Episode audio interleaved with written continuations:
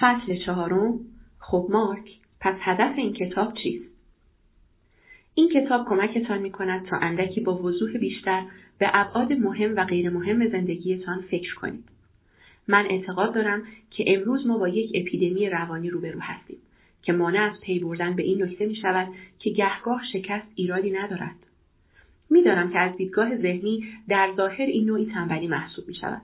اما به شما قول می دهم که به نوعی مسئله مرگ و زندگی است. زمانی که باور داریم زندگی نباید حاوی ناملایمات باشد ناآگاهانه شروع به سرزنش خود می‌کنیم و این احساس را تجربه می‌کنیم که انگار ذاتا با کمبودی روبرو هستیم و همین ما را به سمت نوعی تلافی سوق می‌دهد مثلا خرید چهل جفت کفش یا خوردن قرص اعصاب و یا تیراندازی به اتوبوس دانش آموزان مدرسه گهگاه وقتی با کارهایمان کنار نمیاییم همین فقدان پذیرش به صورت منبع حلقه بازخوردی جهنمی در میآید و فرهنگ ما را تحت شعا قرار می‌دهد ایده بیخیالی روش ساده است برای تغییر مسیر انتظاراتمان از زندگی و انتخاب امور با اهمیت و بی اهمیت. تقویت این توانایی ما را به سوی هدایت می کند که مایلم آن را روشنگری عملی بخوانم. خیلی خیالاتی نباشید و به سعادت ابدی و خاتمه همه دردها فکر نکنید. این هم نوع دیگری از روشنگری.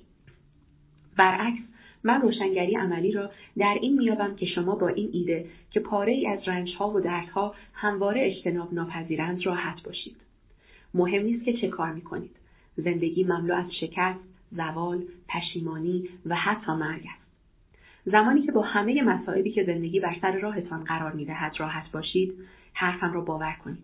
حتی مصائب متعدد را. شما به گونه این معنوی شکست ناپذیر می‌شوید.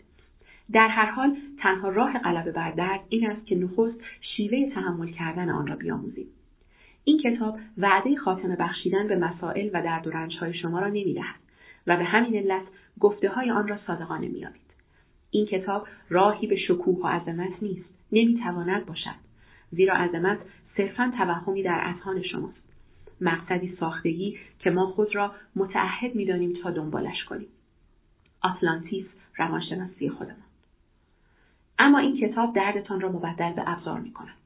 رنجتان را به قدرت و مشکلاتتان را به مسائلی خفیفتر. این پیشرفتی واقعی است. آن را به صورت رهنمودی برای مقابله با درد بپذیرید. با این کتاب به رغم سنگینی فشار روی شانه هایتان با حرکتی آرام رویارویی آسانتری با بزرگترین ترسهایتان خواهید داشت و همچنان که گریه می کنید به اشکهایتان می خندید.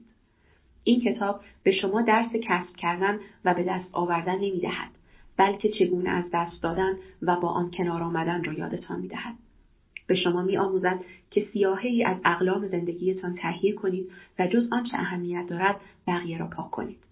به شما می آموزد چشمهایتان را ببندید و اعتماد کنید که حتی به رغم زمین خوردن هم می توانید زندگی کنید. به شما می آموزد که تلاش نکنید. پایان فصل چهار